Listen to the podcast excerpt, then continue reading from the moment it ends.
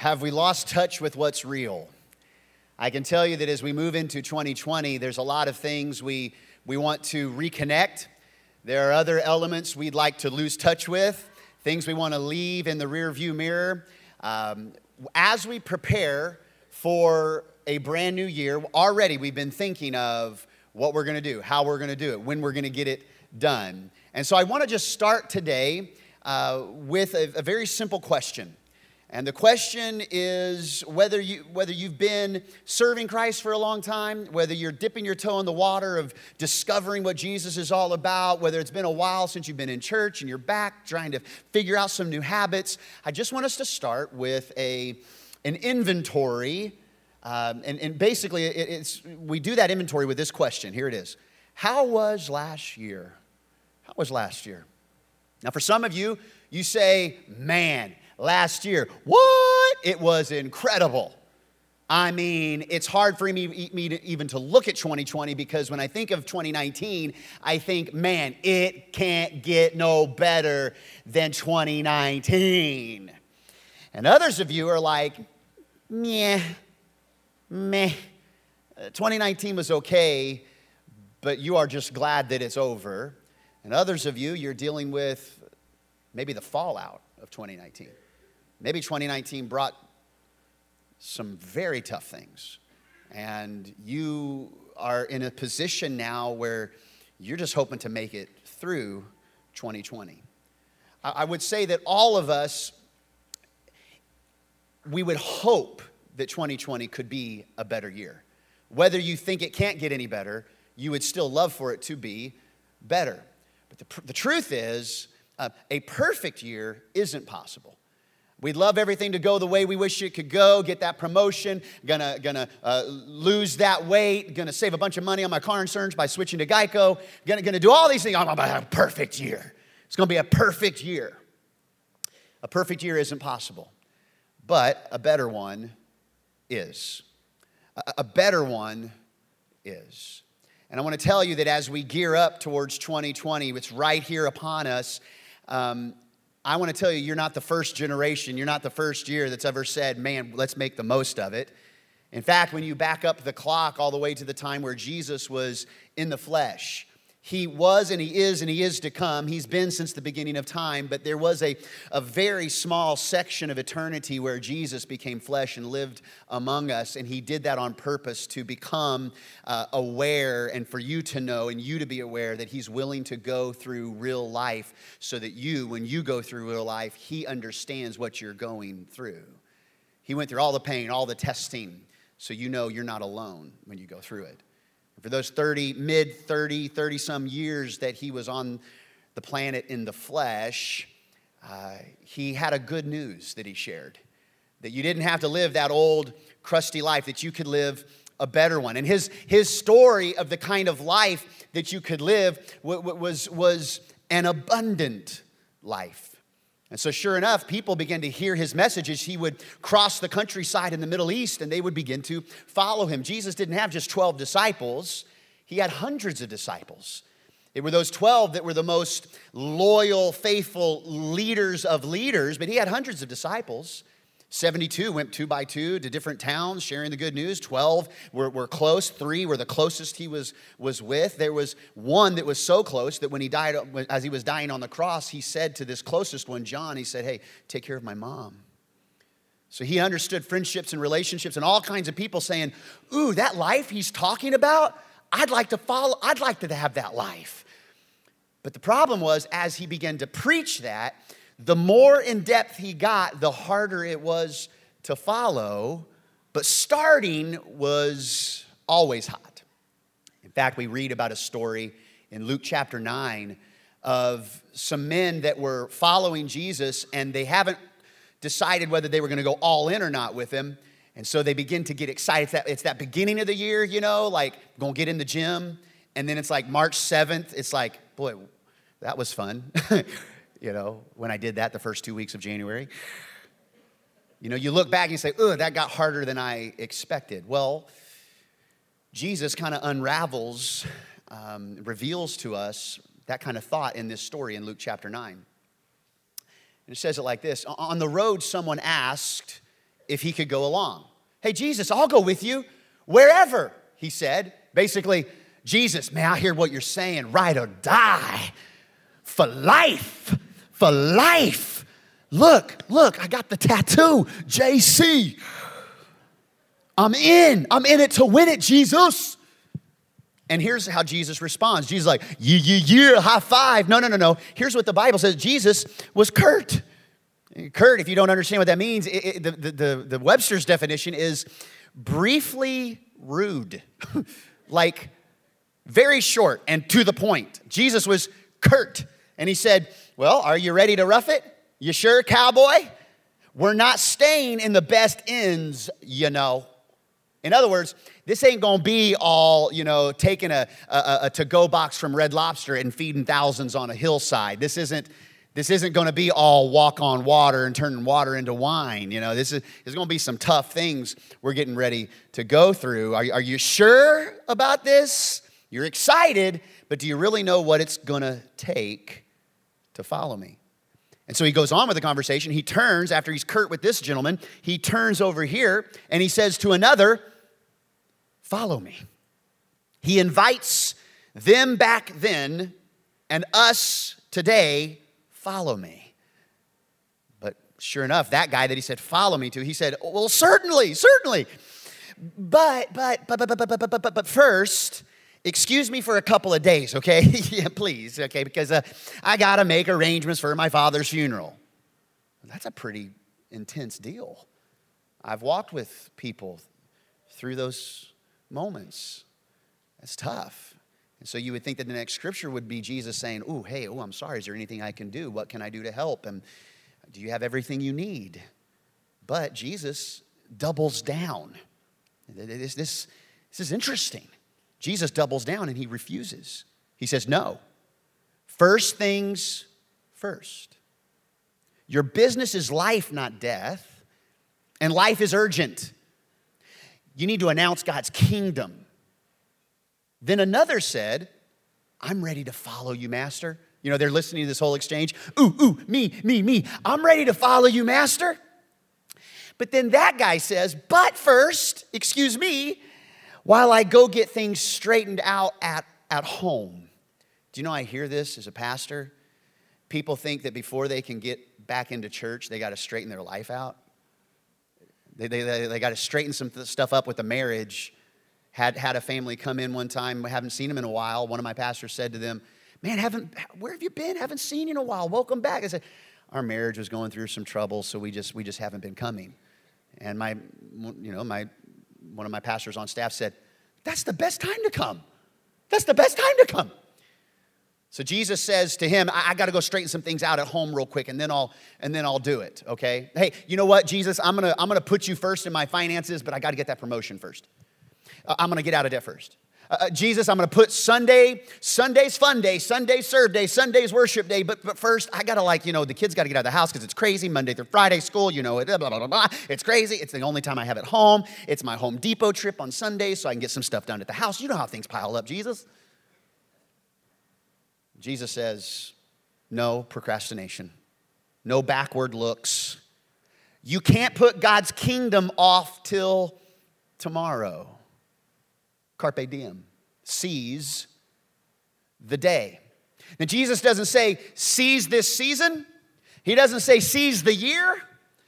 He does say don't procrastinate, don't look back, let's go.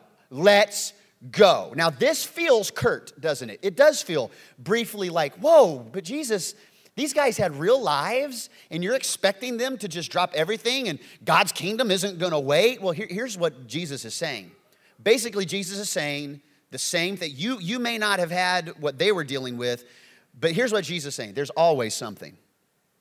There's always gonna be something that you can cite that's gonna hold you back from doing or becoming what God has called you to do or God has called you to become. There's always gonna be another catastrophe, another tragedy, another wound, another hurt, another issue, another job, another promotion, another relational tension. There's always going to be something. And he says, he says, go back to that scripture, you can't put God's kingdom off till tomorrow. If they're putting God's kingdom off, hey, who's the king in God's kingdom? Who's the king in God's kingdom? Okay, say it loud. Who's the king in God's kingdom? Yeah, yeah, God, Jesus, his son, they rule. But but here's why they're putting off God's kingdom because they had their own kingdom they had to deal with. So the, re- the reason they were saying no to God's kingdom is because they needed to deal with their own kingdom. And what Jesus invites us into is for him to become the king of our kingdom. To not just be the king of God's kingdom, but let his kingdom come, his will be done on earth as it is in heaven. That, that, that we would take ourselves off of the throne of our hearts, invite him to be the ruler of our hearts, that his kingdom would be our kingdom, that we would be all about what he wants first because the truth is, there's always something. But Jesus gives us a beautiful reality mixed all in this, okay? And if you're taking notes, you want to write this down. Because this is really the crux of where we're going to be headed over the next, just the next three or four weeks in the month of January. I, am going to give you some nuts and bolts, simple, practical handlebars, but we're going to also dive deep into the, the, the, the, spiritual meat that God wants us to move from milk into meat. He wants you to take another step. He wants you to climb a little higher. He wants you to get a little bolder. He wants you to get a little stronger. It all starts here. Following Jesus will make my life better and make me better at life. It's not about getting all your ducks in a row that will make your life better. Jesus says, Follow me. Because he's saying basically to the guy who's like, hey, I got to go t- take care of my father's funeral. That sounds very insensitive to Jesus. But the truth is, that guy, if, if his dad is already dead, what's he doing on the road? He, he, he, that, that's not really what's keeping him. He's making excuses. If he needed to take care of stuff at home, why is he with Jesus right now? Because he's making excuses. Following Jesus, though, it will help you when you have to deal with funeral arrangements. Following Jesus gives you the capacity to be able to face things you thought you could never face because you were going to face them alone. But with Jesus, when you follow Jesus, you're never alone facing anything. In another passage, Jesus says it like this I have come that they may have life. They, meaning you. He's talking about everybody, humanity. I've come not just to show you what you did wrong. I didn't come to be a bully to you. I didn't come to take all your fun away and you can't laugh anymore and can't have a good time. And once you get saved, you're like, well, bless God, I guess I'll have to suffer for Jesus until heaven. Uh, this is just, you know, I'll fly away some glad morning, but in the meantime, in the meantime, it's just like, oh, Jesus, no fun unless I'm laughing at the devil. You want to live your best life? Living my best life? Following Jesus will help you live your best life and make you better at the life He's called you to live. So many people think that He's out to steal stuff from you. No, the enemy's out to steal, kill, and destroy. I've come that you might have life and have it to the full, not, not to the extreme, like, you know, like a redneck jumping a four wheeler over a barn extreme. He's talking about full, good, lots of goodness and mercy following you, lots of presence of Him in the middle of your enemies. Lots of walking through valleys of shadows of death, but you're never alone, and you can have it to the full. And so when we think of a full life, there are many components to that. And, and here are just some of them the financial side of your life. Following Jesus will make your life better, make you better at life when it comes to finances, when it comes to relational aspects of your life. Things that can get better, relationships that have been twisted, relationships that maybe have been broken. They can get better. The physical side of your life, your body is, is considered the temple of the Holy Spirit. Um, Physical stuff matters. It matters. A career, uh, you, you, what you're doing, how you're leveraging your giftings and your strength. You may be a career mom. You may be a career leader, a career manager. You may be shifting careers. You may be in between careers. You may be figuring out what your career is going to be. You may not have a clue about career, but I'm telling you, career is a part of your life. And Jesus came so that there may be life and you can have it to the full. I'm not talking about have it to the perfect but better is possible. Better is possible. So when you think about these areas, relational, physical, financial, career, spiritual, maybe think about a, a, a rating scale of one to 10. 10 being, woo, hot, uh. Basically, I'm like, you know, I'm like Jesus. One being like, ah, I'm not good. this, is, this is like terrible, okay? Maybe give yourself a, a grade between these aspects of your life and to the full. Financially, where there's more month left at the end of the money, where you're you don't know where your money's going, but it's going somewhere. It ain't going into the bank, I can tell you that. Relationally, things are tense at home or at work, like everybody's against me. My wife's against me, my, my coworkers are against me, the police are against me, my pastor's against me. Maybe there's a common denominator in there, bucko. Maybe, maybe, maybe, maybe you got a, a wrong perspective. The physical, you want to you want to set that goal and do it. Promotion, you name it.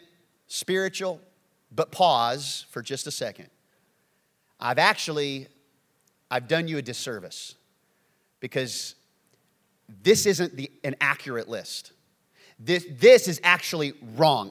And, and mo, to be honest with you, most everybody that would look at this screen and they would look at all of these things, it seems to make sense. Of course, we would want to see God move in all of these deals. But can I tell you, there's one thing that's very wrong with this picture? It's very wrong. And it's this spiritual shouldn't be a category up there because everything in your life is spiritual. And what happens is we look at our finances here we look at our relationships here. I need me a man. I'm going to go wherever I can to be a man. It's Saturday night. Don't believe me, just watch. but then on Sunday, you're like, I got to get my praise on. You cannot compartmentalize spirituality. Following Jesus doesn't mean doesn't mean reading your Bible, praying, but then when it comes to like your finances, I'm going to have to figure it out. When it comes to your relationships, I'm just being me, baby. When it comes to your career, like I'm just trying to get that job, I'm just trying to get that money, get that cheddar, yeah, yeah, yeah. Whatever. It's all spiritual. Following Jesus makes you a better steward when you put him first in your finances. Following Jesus makes you better to be around, more enjoyable to be around in your relationships. Following Jesus helps you understand what it looks like to be a man of integrity, a woman of integrity, somebody who's on time to work, someone who the, their boss looks at them and says, Man, I see. And it's not just trying to get a promotion, but they see you and there's favor on your life. Why? Because following Jesus will make your life better and make you better at life. So, so if you wrote those down, scratch out that last one and, and let me just, let, let me have you put this. Just put soul care. Because I will tell you, your time with Jesus matters. This, this, Nacogdoches, Duncan, and Diboll, th- what we're doing right now is not getting our church on. This is soul care. Now, you may have walked into church today saying, 2020, I'm gonna, I'm gonna get into the habit. I can already tell, like, attendance is up from last week. like, big time. Like, bless God, I'm on end 2019. Time to get back in church. Attendance is up, baby. That's awesome. That's great. This isn't about attendance. This isn't about you coming to church. It's about your soul. God cares about your, your soul your mind, your will, your emotions. And soul care has to do with dedicating your focus to following Jesus, to allowing Him to be throughout. throughout your convictions, your character. Somebody is bored. You, you didn't hear it in Nacogdoches, but there's cricket. Guy's got a cell phone, it's got crickets on it. You know, you know you're preaching good. You know you're preaching good. When in the middle of preaching, like, cricket, cricket, cricket. Might as well add in a. I'm kidding. If Jesus is calling you, take the call. Otherwise, do not disturb. Okay. And so we think of these, these elements in our life. I just want to tell you do not compartmentalize your relationship with Jesus. Let everything come out of your relationship with Jesus. Let everything come out. The fullness of life comes out with soul care, with putting Jesus in the center of your life. You don't get things right financially and then start following Jesus. It ain't gonna happen like that. You, it, you, you got it out of order. It's broken if you think that. It starts with Jesus. Let everything flow out of that reality. You know, there's also a normal question that we ask and a better, a better question that we ask when we're in the middle of all these thoughts on, on a new year, resolutions, becoming, res, resolving to do this or resolving to do that. And listen, I know that in the room, there, there's a couple categories. There are people that are goal setters in our, in our different locations. Goal setters, baby. Flip chart, whiteboard, reading it, marking it down, post it notes on the mirror. And then there are those of you that are what we would call not goal setters. Do you know what happens usually when those groups get together? They get married. you got kids, goal setter. Other one's like, let's just live it up. Come on. This room, it don't matter. It's gonna get dirty tomorrow, Dad. That's one of my kids. It's just gonna get dirty tomorrow. What's the point in cleaning it up? I got another child's like, I've got to get to bed at 8:40, or I'm not going to be my best tomorrow.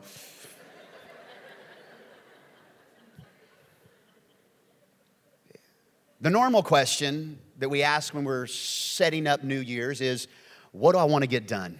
Like, what do I want to accomplish? How much weight do I want to lose? How much money do I want to save? Want to prepare for retirement? That's a good question. It's a, nor- it's a normal question. What do you want to get done? Set some goals. That's okay. Let me tell you the, the, the better question. Because this whole year, we're just going, I'm not asking you to get perfect. I'm asking you to take 10 steps. I'm saying let's take more steps. Let's take next steps. And let's get, let's just get better. Let's get a little better. You don't have to be a lot better, but you can't stay where you are. It's okay for you to be where you are right now. It's not okay to be where you are right now next year. It's not okay to stay this way. Let's go together. Let's take next steps. The better question is who do I want to become? In 2020, who do I want to become? Let me tell you how this works when you think of financial. I want to save some money for retirement. That's what I want to get done. But when you ask the better question, who do I want to become? you start thinking, I want to be the person who's able to be present with my grandkids. In order for that to happen, I can't work this job until I'm 97. So, because I want to become a grandparent that's present, I will get done these things. I will prepare these things. I want to become someone who models a healthy life. So, because I want to become that person, it is going to uh, affect my relationships, my physical, my career. Who do I want to become is the much better question than what do I want to get done. And so, the rest of the time we have, I want to give you a principle that you can apply right now. You, you don't even have to be a Christian to apply this principle. In fact, if you're just visiting because you're still in town for Christmas and you're here, and you know, you know this whole Jesus thing, you know, you don't you you can uh, you can apply this. You don't even have to get saved today. You're welcome. I want to tell you, your life will never be the same when you put Jesus in the center of it. But there, there are practical pieces you can go help people with today, and I hope you'll take notes and use it like that. But I also want to tell you, if you're a Christ follower, though, you can't opt out of these things. Jesus, Jesus doesn't want to just nudge us, he wants to be curt today. I believe Jesus wants to be to the point today. It's time to get better. It's time to get better. regardless of where it is, you can get better. Jesus isn't asking you to be perfect, He wants you to get better. So I'm gonna give you a principle, I'm gonna give you a problem, I'm gonna give you a promise, and I'm gonna give you a prayer. pray, oh, pray, pray, pray, pray, pray, pray, pray. Principle, problem, promise, and a prayer. Sounds like a sermon. It is. Here's a principle. Here, here's the principle. It's what we're gonna call the consistency effect. The consistency effect. The more popular word during a new year, gonna get it, let's go, baby, let's make it happen, let's set some goals. The more popular word is commitment. It's time to get committed. Commit for 30 days. Commit to buying this seven minute ab workout on, on television, and your abs will look like that guy who's been in the gym for six hours a day for the last 12 years. But all you have to do is put on the ab shocker, and for six minutes a day, eh, eh, eh, before you know it, you're gonna look like Schwarzenegger, baby. No, it's gonna burn your skin. True story. I put it on.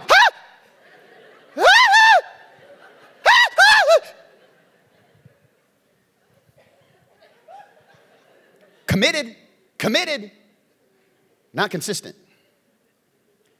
So write this down. Commitment gets me to the starting line. I'm gonna run a marathon this year.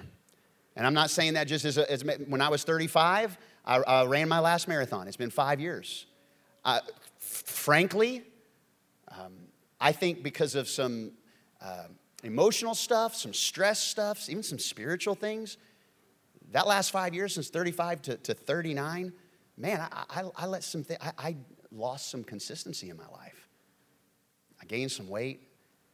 My attitude got a little sour in some areas. I mean, I, I, I, guess, it's, I guess I shouldn't be. Pastors aren't supposed to be real people, I guess. Um, is it okay to be transparent with you? Now, I'm not going to be so transparent with you. Like, I'm going to have some tint on the glass, okay? There's some things just me and my wife talk about, all right? You ain't getting into that convo. But man, I was, I was, I was struggling. I was struggling and I had to take some steps to regain some health and some spiritual vitality. And even the deacon team last year, um, a group of men who um, serve me and serve this church Uh, as our trustees and our deacons, they, they said, We want you to take time every year to get away from the church so you can just stay, we want you to stay healthy. And boy, what a, what a gift that is. And I'm, I'm not you know, I could be prideful and say, I won't need that. I'm going to take them up on the offer. Is that okay with you? I want to stay healthy, and I don't want to get back to the point where I was hurting. And as much as I love, I feel like God's called me to do what I'm doing. There were conversations I was having with my wife, like, I wonder if there's other things I could do with my life because it's just the stress and the, and the, the, responsibilities and the time. And I know some of you think, what does a pastor do all, all week long? Like crossword puzzles and pray? Sit in my shoes for, for a week, and I'll show you. Our team, the highs and the lows, the goods and the bads, and the ugly. Um, commitment gets me to the starting line. I'm gonna run a marathon this year. But committed to say, I'm gonna run a marathon this year don't mean I can get up on the starting line, but consistency gets me to the finish line. See, you may say, I can never run a marathon. Yeah, you could. I'm telling you, you may have, may have to walk it. You may have to walk it. But if you would be consistent, it takes about 16, 16 weeks to train for one. You could do, I'm telling you, you could do it. You'd be shocked at what you could do with consistency. Because th- this is the consistency effect. Here's the principle I'm trying to talk to you about. Okay? Here, here's the consistency. Write it down. Small things consistently over time lead to big things. This is positive and negative. It is a principle that can be applied to your life in a wonderful way and in a terrible way. Small things consistently over time lead to big things. Let's look at it this way. Peter Bach, who's an economist and, and wrote a book on some stuff on investment, investments and things, he talked about a latte every single day, like a grande latte. Costs $3.50, a little bit more actually if you get it from Starbucks. Um, we're 20 cents cheaper at Cafe Aroma here in the Lufkin location. $3.50 every day. If you were to take that and instead put it in a medium yield mutual fund of 5 or 6%, after 30 years, that $3.50 a day becomes $106,000 Now, some of you see that and you say, I would have to give up lattes for 30 years. It's not worth it. like, I'm just telling you, small things consistently over time become big things. That would be a positive thing. Um, let, let, let, me show it to you this way. That same $3.50, that grand, that grande white mocha, the calories, if you drink one every single day in one year, that's 28 pounds worth of calories. You're welcome. You're welcome. Some of you are thinking, oh, that's how I lose my 28 pounds this year. Well, if you're drinking a latte every single day and it's a grande white mocha, yeah, that's one way you could drop 28 pounds out of your caloric intake. Small things, consistently over time, lead to big things. Negative words, consistently over time, make you a critical person. You become a big old critic. Encouraging words, consistently over time, you become an encourager. This is why many times it's too little too late when a father or a mother at, at a hard time in a relationship with a son or a daughter, they say, I've been meaning to tell you this for a long time, but here, I'm sorry. Well, sometimes it's too little too late. You know why? Because that big announcement doesn't take away all these other small little deposits that have happened or not happened over time. Small things, consistently over time, will lead to big things. This morning, before I went out to, to work out, I took a before picture. When I got home today, I took an after picture. Can you believe the difference? Of course, you cannot believe the difference because there is no difference except maybe I'm smiling a little bit in one of them. Why? Because one trip to the gym don't do anything but small things consistently over time lead to big things. It leads to big things. Let, let, me, let me show you in another way. Let me, let me show it to you this way. So, when you consider your life, when I think of what Jesus said in John 10 10, I came that you might have life and have it to the full, I think of this jar of marbles. This is what we want our life to be like financially, career, relationally, soul care. We want our life to look like this. And maybe some of you came in, and truth be told, it doesn't look anything like that. In fact, it looks or feels empty. Now, to give you the benefit of the doubt, maybe some of you, you don't feel empty. You've got, you got some good things going. You, you, you got, some, you got some, some nice things. You forgot about this relationship over here, and you pick it back up. This is good. It's good. Small things consistently over time lead to big things.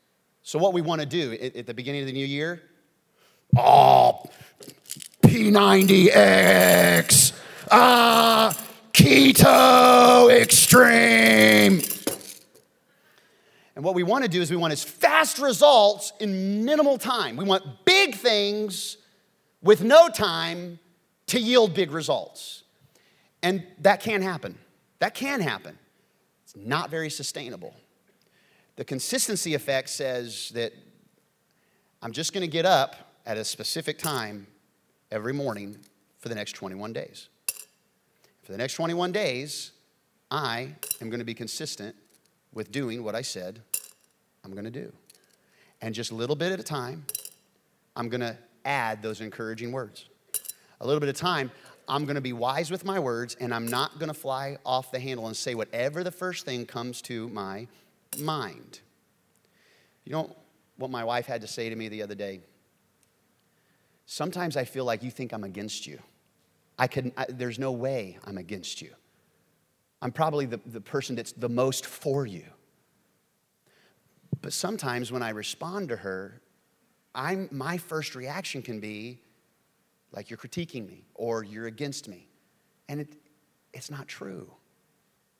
And so instead of just saying, okay, well, I'll never do that again, because then I become a liar, I'm trying to consistently think and remember my wife. There is no reason why she would be against me. she's actually out to help me. And if I remember that in a conversation consistently over time, that becomes so true that I don't even have to think about it because it's become part of who I am. I could bore you to death by trying to take every pebble out of here and put it in this one. But do you get the picture, everybody? Consistently over time, this thing would fill up. This, this would fill up, and the life you thought you never could have, you can have if you follow Him first and then figure out consistency. Small things over time lead to big things. But what? Eat, screech, hold it, stop, back up the truck. There's a problem. We got a problem. And here, here's the problem that we all face. Um, uh, uh, how many of you in our locations, how many of you are breathing right now? Okay, you're fa- you face this problem. For those of you breathing, you face this problem. And it's called this it's the weakness wake up call. Because when we look at that list of the financial and the relational and the physical and the career and the soul care, we realize that there are areas uh-uh, we're not honest with ourselves, honest with God, honest with one another. There's things we're lacking in. Oh, we wish we could get so much better. And, and, and here's the truth just write it down somewhere in your notes. When we identify an area of improvement, we're often also identifying an area of weakness. So, so when you want to improve in something, I'm going to improve in my uh, health, in my physical, I'm going to lose weight. You identify that, right? You're probably identifying an area of weakness of eating habits. So, so it always connects. Financially, ugh, I haven't saved for retirement. It could be that you are spending more than you're making, or that you don't have a mechanism set up to say no when you really need to say no. And weakness is a reality of all humanity. You know what? I love the Bible. Not only is it God's breathed word, but it's full of people who are not perfect chasing after God, but it's actually full of people who are imperfect running from God, who God gives second and third and 12 chances to. Like all kinds of weak people. And it starts all the way in the garden. Adam, he's a blame shifter. Uh, I didn't eat the fruit. She gave it to me. I was just like, oh, it looks good. Eve, she, can, she couldn't control her appetite. She was just like totally, you know, willing, susceptible to temptation. The very first child they had, Cain, he became a murderer. Noah built an ark over decades. Then when he gets done, he gets a, a, a, vineyard, builds a vineyard, gets drunk, and he's not supposed to be drunk. You ought not be drunk. He gets drunk. You see it all throughout, all throughout the scripture.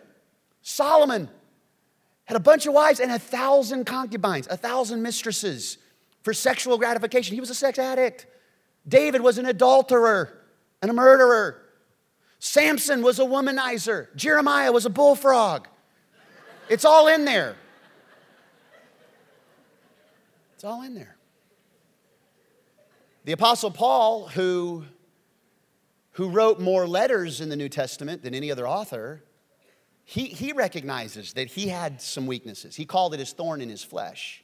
And the, the uh, original language of the word thorn, you find this interesting. He was a bivocational pastor who was a tent maker and also a traveling evangelist and missionary apostle. But the word for thorn is also the word for tent stake. And he understood as a tent maker, a tent stake, you, you put it in there, you, you drive it down deep. And he said, I've got a tent stake in my flesh. I've got something that's driven down in here deep, and I wish I, I've asked Jesus to remove it. There's a lot of speculation on what it is. We don't know exactly what it is, but it's a thorn in the flesh nonetheless. Paul, who's like, gives us the New Testament, that, that Jesus empowering Paul is the primary reason that you and I are in America worshiping Jesus because of the traveling work of Paul to the different churches across the Middle East and now we are here because of the message of Jesus? Wow. And Paul had it, and, and he talks about his thorn, and here's what he says He says, For when I'm weak, that thorn in my flesh, when I'm weak, then I'm strong. When I'm weak, then I'm strong. Now that's that sounds what? That sounds a completely opposite. It's, it's an oxymoron. You know what an oxymoron is? Like jumbo shrimp. It's an oxymoron. It's two things that don't make sense together pretty ugly. Oxymoron. Cowboys, playoffs. Uh,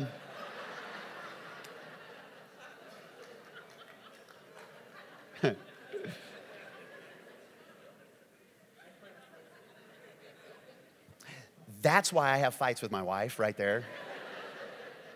For when I'm weak, I'm strong. Yeah, I know it doesn't make sense, but you know the kingdom of God is like it doesn't make sense. Follow me, and like everything, you'll you'll have the strength you need to to know what to do in funerals and make it through this tough thing and stuff at home. Yeah, follow me. I know it doesn't. I know, but when you're weak, I'm strong. When you're weak, then, then I'm strong. Because how many people are living in their own strength and they never tap into the strength of God because they got it on their own? So, how did he get there? How did Paul get here? As we finish up today, let me give you this scripture. If you back up, if you rewind just a couple of verses up here, you, you get to this point. And Paul says, God, here's what God said to me for, about my thorn, about, about this tent stake in my side. Here's what, here's what God said to me. He, he said to me, My grace is sufficient for you, Paul. In fact, this year, one of our sermons, I'm gonna, I'm gonna show you how to personalize Scripture, how to memorize Scripture, personalize it, meditate on it, and, and, and help you. I want, I want you, I, whether, you, whether you read the Bible through this year, I, I honestly, you may not, maybe you don't want to hear your pastor say that. I don't care. I don't care whether you read the Bible through in a year. That's a great goal. I, I want you to become who the Bible says you can become. So if you read through the Bible, but you're still the same, something's not right. You're not becoming who God's called you to be. I don't want you to get through the Bible. I want the Bible to get through you. I want the Bible to get through you this year. And if it's just a few scriptures this year, I want you to know as long as it gets through you, it's okay. Stop setting a goal for the last seven years that you haven't accomplished.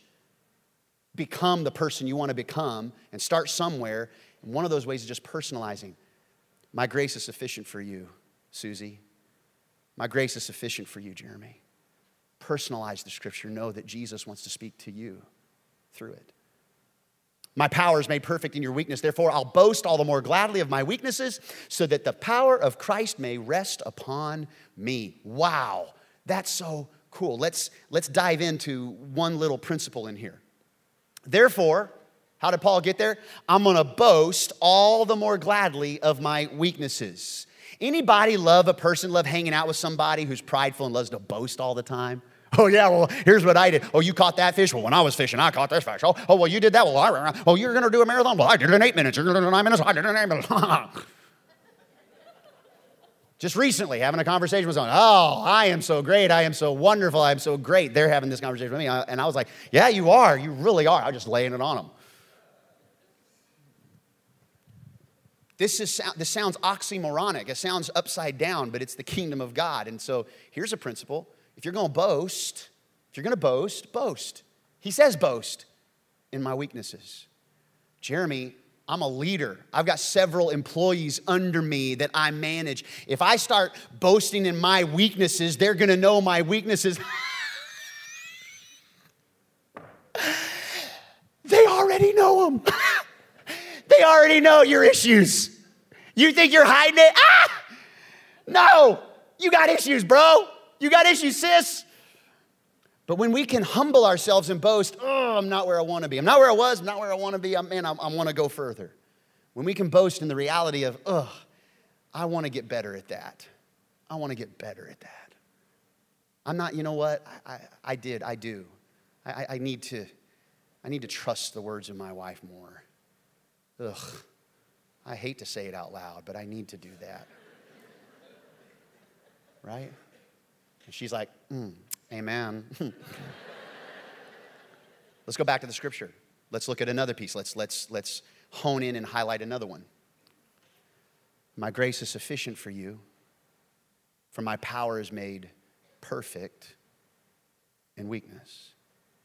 So, if, if you're going to have a strategy that Paul had to understand that when I'm weak, I'm actually strong, then you're going to need to access the grace of God. And you know how you ask, you know you, how you access the grace of God? Ask for help. Ask Jesus for help. As a pastor, this is one of those twisted things that doesn't make any sense, but I hear it all the time, hundreds of times a year. I'm telling, I hear it all the time. People that accept Christ, that are following Christ, they're not perfect, but they're following, they will say stuff like this As a Christian, I know I shouldn't be struggling with this, but this is what I'm struggling with. No, as a human, you struggle with stuff. And when you bow a knee to Christ, He can give you strength in your weaknesses, but it doesn't make you perfect.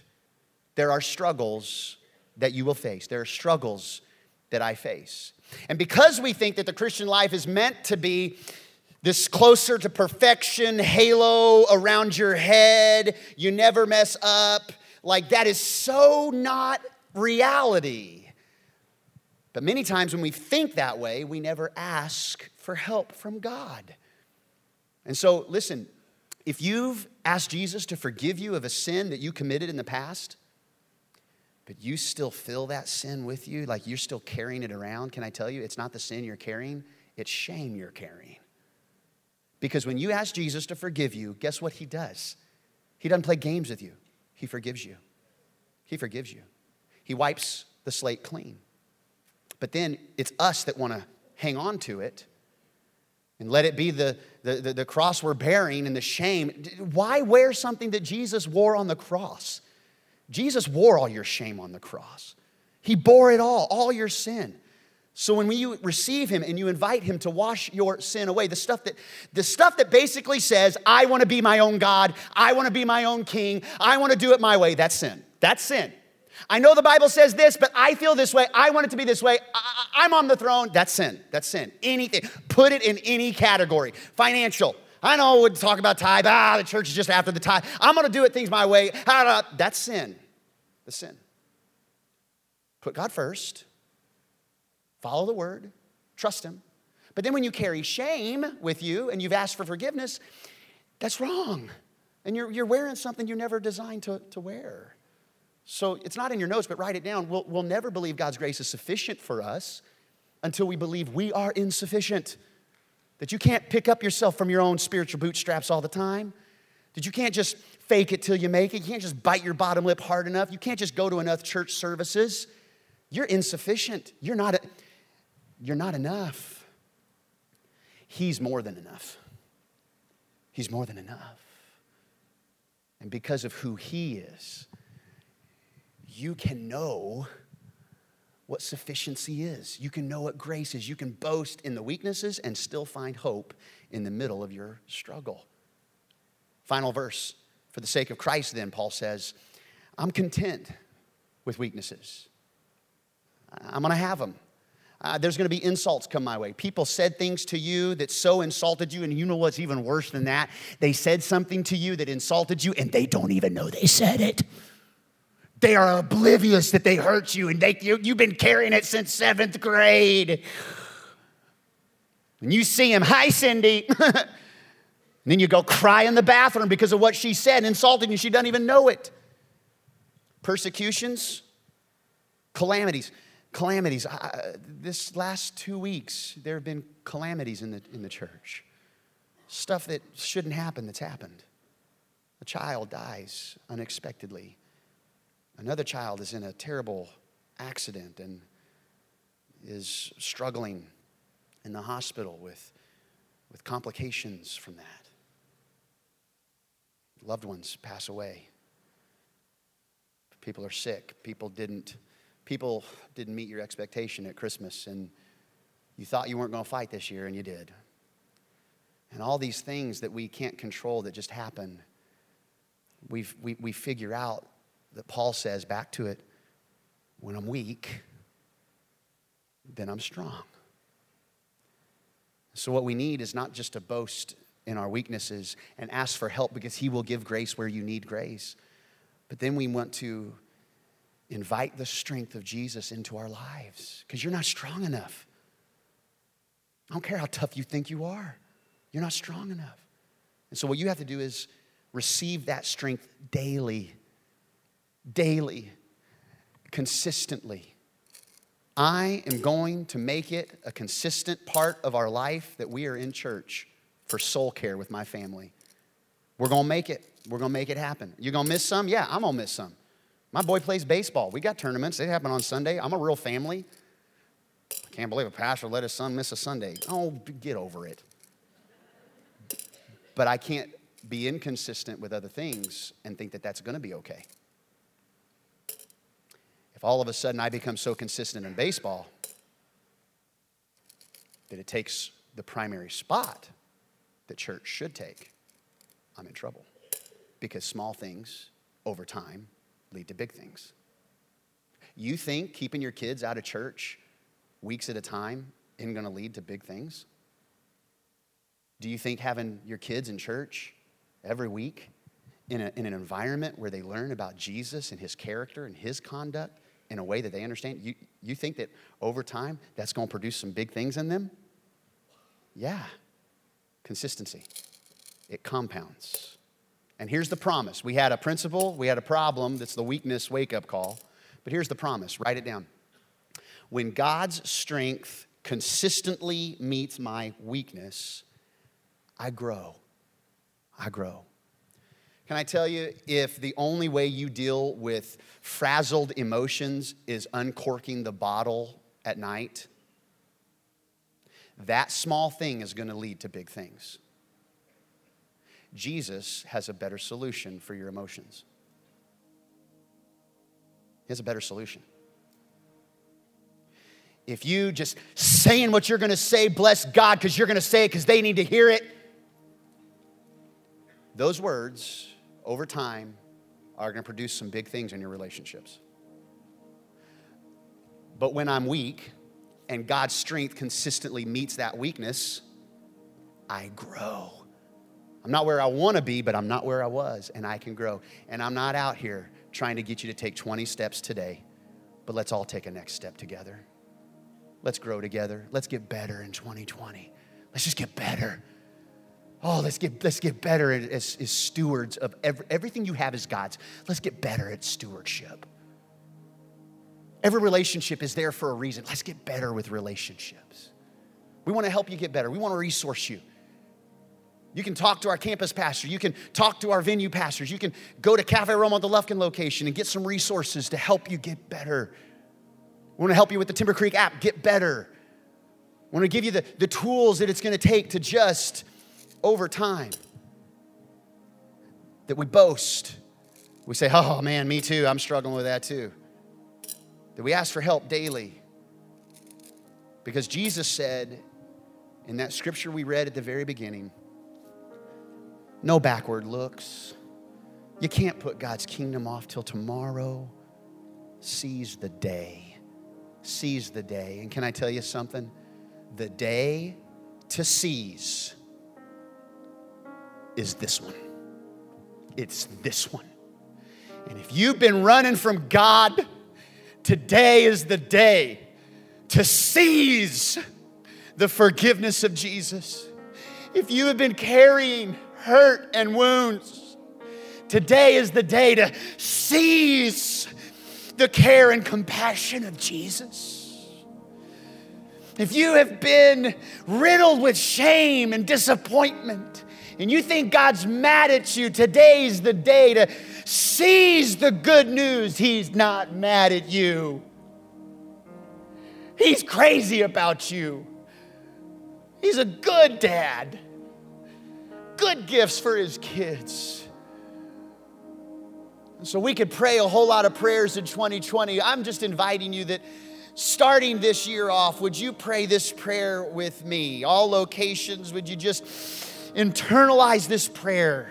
Just this, just, just today. Just today.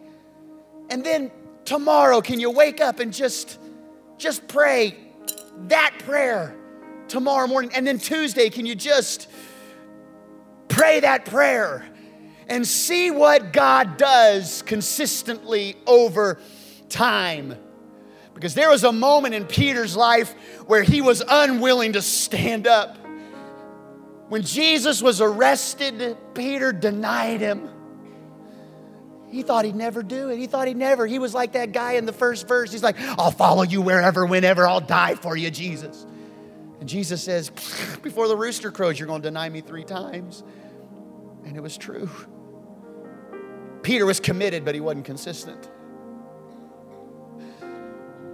But then over time, trusting in Jesus, following Jesus, hearing Jesus, being empowered by the Spirit of Jesus, Peter stands up and in one day he announces good news and 3,000 people are added to the kingdom of God. He was once a denier, but then he proclaimed, Jesus changes everything. So, the prayer I'm inviting you to pray consistently Lord, I need you. Please give me your strength for today.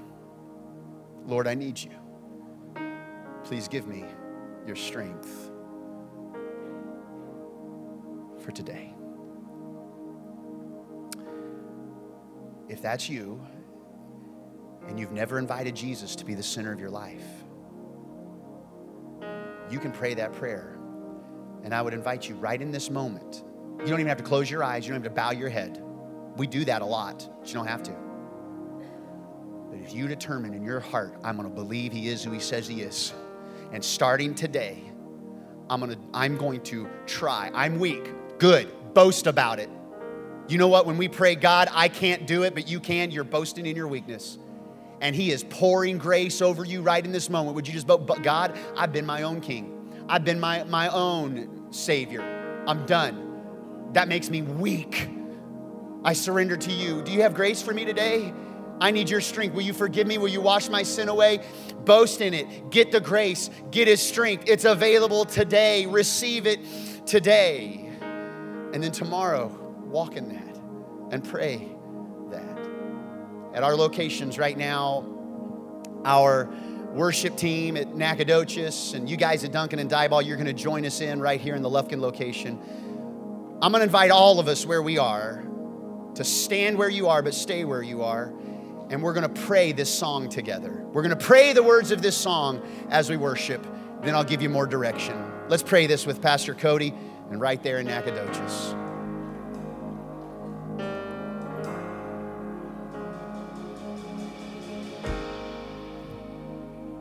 Lord, I come and I confess, bowing here I find my rest. And without you, I fall apart. For you're the one that guides my